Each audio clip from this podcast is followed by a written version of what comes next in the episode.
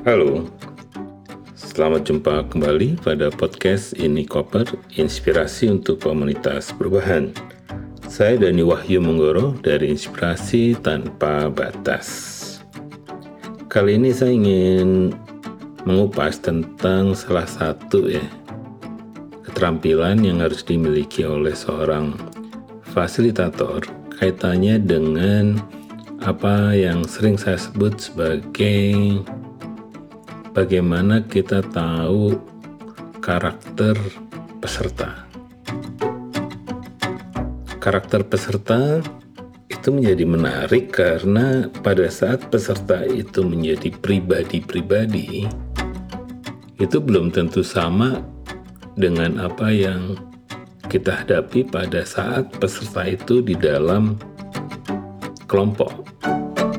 Karena kelompok punya dinamika sendiri Contohnya mirip kalau kita sering baca WA, kadang ada orang yang suka bercanda ya dan memberikan apa semacam share copy paste dari mana gitu ya. Hal-hal yang lucu kemudian kalau merespon itu juga dengan emoticon yang lucu-lucu dan sebagainya.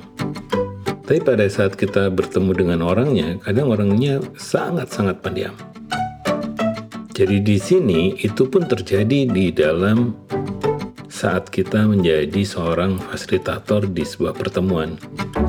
Jadi kadang seseorang tuh ramai di kepalanya tapi pada saat di realitasnya belum tentu dia seramai apa yang ada di kepalanya. Atau sebaliknya, ada yang sama sekali tidak pernah komentar di WA grup kita, tidak pernah merespon dan sebagainya. Tapi pada saat ketemu, orangnya sangat outspoken. Orangnya banyak bicara. Orangnya banyak berpendapat. Dan itu sering terjadi juga. Karena itu, salah satu keterampilan yang mau tidak mau dikuasai oleh seorang fasilitator adalah paling tidak bisa membaca karakter dasar dari berbagai tipe peserta. Nah, salah satu yang diperkenalkan dalam memahami apa yang disebut dengan karakter itu kita bisa belajar dari MBTI, Meyer-Briggs Type Indicator. Ini sebenarnya sangat simpel dan kadang tidak sepenuhnya sebenarnya kita juga menggunakannya dalam konteks harus apa, menilai orang dengan cara-cara seperti itu karena itu urusannya kawan-kawan psikolog ya yang yang punya banyak alat untuk bisa memahami siapa kita. Hanya dalam konteks fasilitasi, kita kan berhadapan dengan banyak peserta. Kadang kita merespon, kenapa ya peserta ini kok pendiam atau kenapa ya peserta ini banyak bicara dan sering mengganggu kawan-kawannya. Kenapa peserta ini ketika diajak untuk membuat sesuatu yang fun kelihatannya tidak suka gitu. Atau kenapa peserta yang ini tegang dengan yang lain. Nah di dalam proses seperti ini mau tidak mau kita bisa memakai logikanya MBTI. Nah apa yang kita bisa belajar dari MBTI sekurang-kurangnya yang pertama adalah bahwa orang itu bisa kita lihat dari cara mereka uh, apa, me, menyampaikan sesuatu atau mereka berekspresi atau mereka menggunakan seluruh panca inderanya untuk melakukan sesuatu. Nah, di sini ada kategori yang introvert atau ekstrovert. Ini yang kita sering juga temukan kan, bahwa bagaimana orang mengambil energi dari dunianya, apakah dari dalam dirinya atau dari luar. Kalau yang dari luar, biasanya orang menyebutnya adalah ekstrovert karena tanpa harus ditanya, orang ini sudah bisa cerita macam-macam ya karena orang ekstrovert mengambil energinya kan memang dari dari orang lain. Sehingga contohnya kalau ada di lift ya, itu orang ekstrovert pasti akan bisa memulai percakapan gitu dibandingkan orang yang introvert. Nah, orang introvert cenderung menggunakan apa yang ada di kepalanya. Jadi kadang tandanya ya pendiam ya. Tapi bukan berarti bahwa dia tidak memperhatikan, justru sedang mengolah di nilai-nilai yang diyakini itu untuk menyatakan sesuatu itu. Karena itu biasanya kalau orang ekstrovert ketika diminta presentasi ya bisa ngomongnya ke mana-mana gitu. Tapi kalau introvert pada saat diminta presentasi asal ada waktu untuk mempelajari atau mempersiapkan dirinya, maka materi dari dari presentasinya itu biasanya keren, cara penyampaiannya juga runtut dan enak gitu. Logika-logikanya karena memang biasanya dipersiapkan lebih lebih serius gitu dibandingkan orang ekstrovert kadang cara berpikirnya ya gimana nanti aja deh gitu.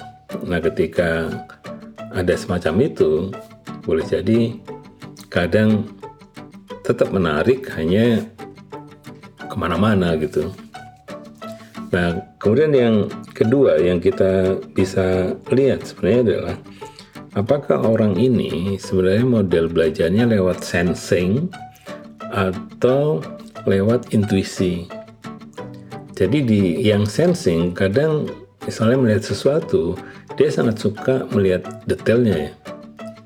Ya apa pun gitu, ada metode, ada alat bantu, ada misalnya kita melihat mesin atau melihat sesuatu yang yang apa? Yang baru. Orang-orang yang sifatnya sensing sangat tertarik pada perintilan-perintilan gitu. Sedangkan orang yang sangat intuisi kadang berbicaranya justru hal-hal yang tidak kelihatan ya jadi bicara tentang abstraksi tentang konsep-konsep itu dari sesuatu yang sebenarnya kita lihat bersama-sama gitu orang-orang intuisi bisa jauh melampaui apa yang dilihat di kasat mata atau kita pegang segala macam itu bisa membayangkannya ke mana-mana gitu. Nah dengan cara ini sebenarnya adalah bahwa orang-orang yang sensing tadi membutuhkan semacam bukti-bukti ya, bukti-bukti, fakta-fakta, contoh-contoh, sehingga akan lebih mudah untuk belajar. Sedangkan orang-orang yang intuisi itu butuh waktu untuk dipahami bahwa cara berpikirnya bisa jauh ke depan. Jadi tidak terlampau suka membicarakan hal-hal yang rinci, tetapi apa yang sebenarnya dia yakini, apa yang menjadi pegangan hidupnya itu menjadi apa semacam cara dia me menyampaikan sesuatu. Nah, di bagian yang ketiga, kalau kita belajar dari MBTI itu ada yang yang disebut thinking atau feeling. Nah, thinking itu bermainnya di logika. Jadi kalau menurut logiknya tidak masuk akal, ya akan berdebat gitu. Berdebat menjadi sesuatu yang yang biasa gitu. Dengan cara ini, orang-orang yang thinking itu lebih mudah mengambil keputusan gitu. Apa pun situasinya ya diambil keputusan. Sedangkan orang yang punya kecenderungan feeling itu mau tidak mau lebih tenggang rasa, lebih berharap ada harmoni, berhadap tidak ada konflik, ya lebih suka sebenarnya adalah bahwa bahwa situasinya itu baik-baik saja. Karena itu orang-orang yang feeling itu mau tidak mau sebenarnya butuh hal-hal yang di dalam konteks fasilitasi, hal-hal yang kaitannya dengan emosi, ya, kemudian perasaan-perasaan, yang kemudian mereka lebih nyaman karena bisa menjelaskan sesuatu dari sisi rasa. Nah, karena itu di dalam dunia fasilitasi, fasilitator harus merancang sesuatu tidak harus selalu rasional, tapi juga ada kegiatan-kegiatan yang sifatnya lebih menyentuh perasaan atau emosi para peserta karena pasti ada peserta yang lebih punya preferensi feeling dibandingkan thinking.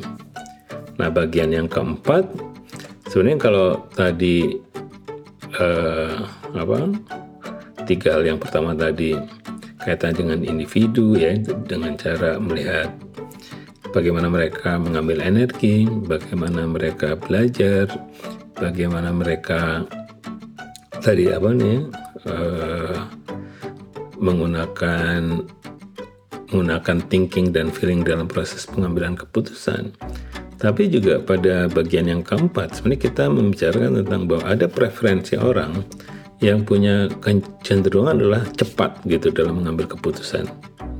Yaitu orang-orang yang judging.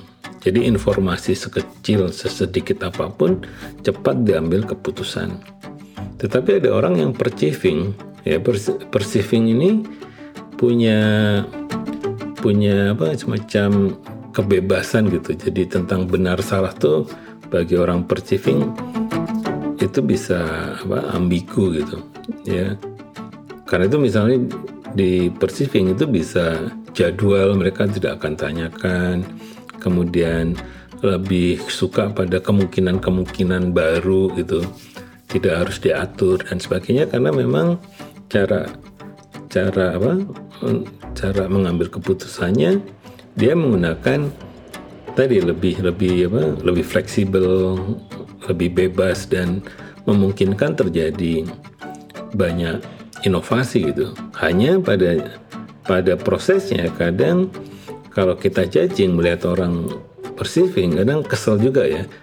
Ya karena jadwal biasanya nggak di dianut di perceiving tapi orang jadwal orang yang punya kecenderungan pada judging butuh jadwal itu butuh apa semua tahapan dan sebagainya itu itu dibutuhkan sedangkan di perceive kadang tidak terlampau diputuskan tidak terlalu suka diatur gitu nah bagi fasilitator adalah bahwa kita harus balance itu. Bahwa di sini pada saat kita merancang alur misalnya tidak harus juga terlampau detail tapi juga tidak ada sama sekali gitu. Jadi balance. Nah, kalau diminta detailnya ada, kalau diminta untuk apa namanya? bahwa garis besarnya seperti apa juga ada. Jadi empat apa empat komponen ini yang ada di di MBTI itu menjadi pelajaran penting bagi fasilitator pada saat fasilitator ingin merancang sebuah alur fasilitasi. Paling tidak membayangkan bahwa ada yang introvert, ekstrovert, apa ya yang kita harus rancang. Ada orang yang thinking, ada orang yang feeling juga. Apa yang harus kita rancang? Ada orang yang sebenarnya punya kecenderungan di judging, dan juga perceiving itu juga apa yang harus kita rancang. Ada orang yang sensing, ada orang yang intuitif juga. Apa yang kita rancang untuk keduanya gitu. Dengan demikian pada saat kita merancang alur fasilitasi, hal-hal ini itu di apa di ejawantahkan dalam bentuk alur yang tadi ada saatnya berpikir, ada saatnya melakukan hal konkret, ada satu hal sahabatnya refleksi, ada juga waktunya sebenarnya untuk mengambil keputusan gitu. Itu saja ini koper kali ini tentang bagaimana seorang fasilitator memanfaatkan pengetahuan tentang MBTI. Terima kasih, sampai jumpa pada edisi berikutnya.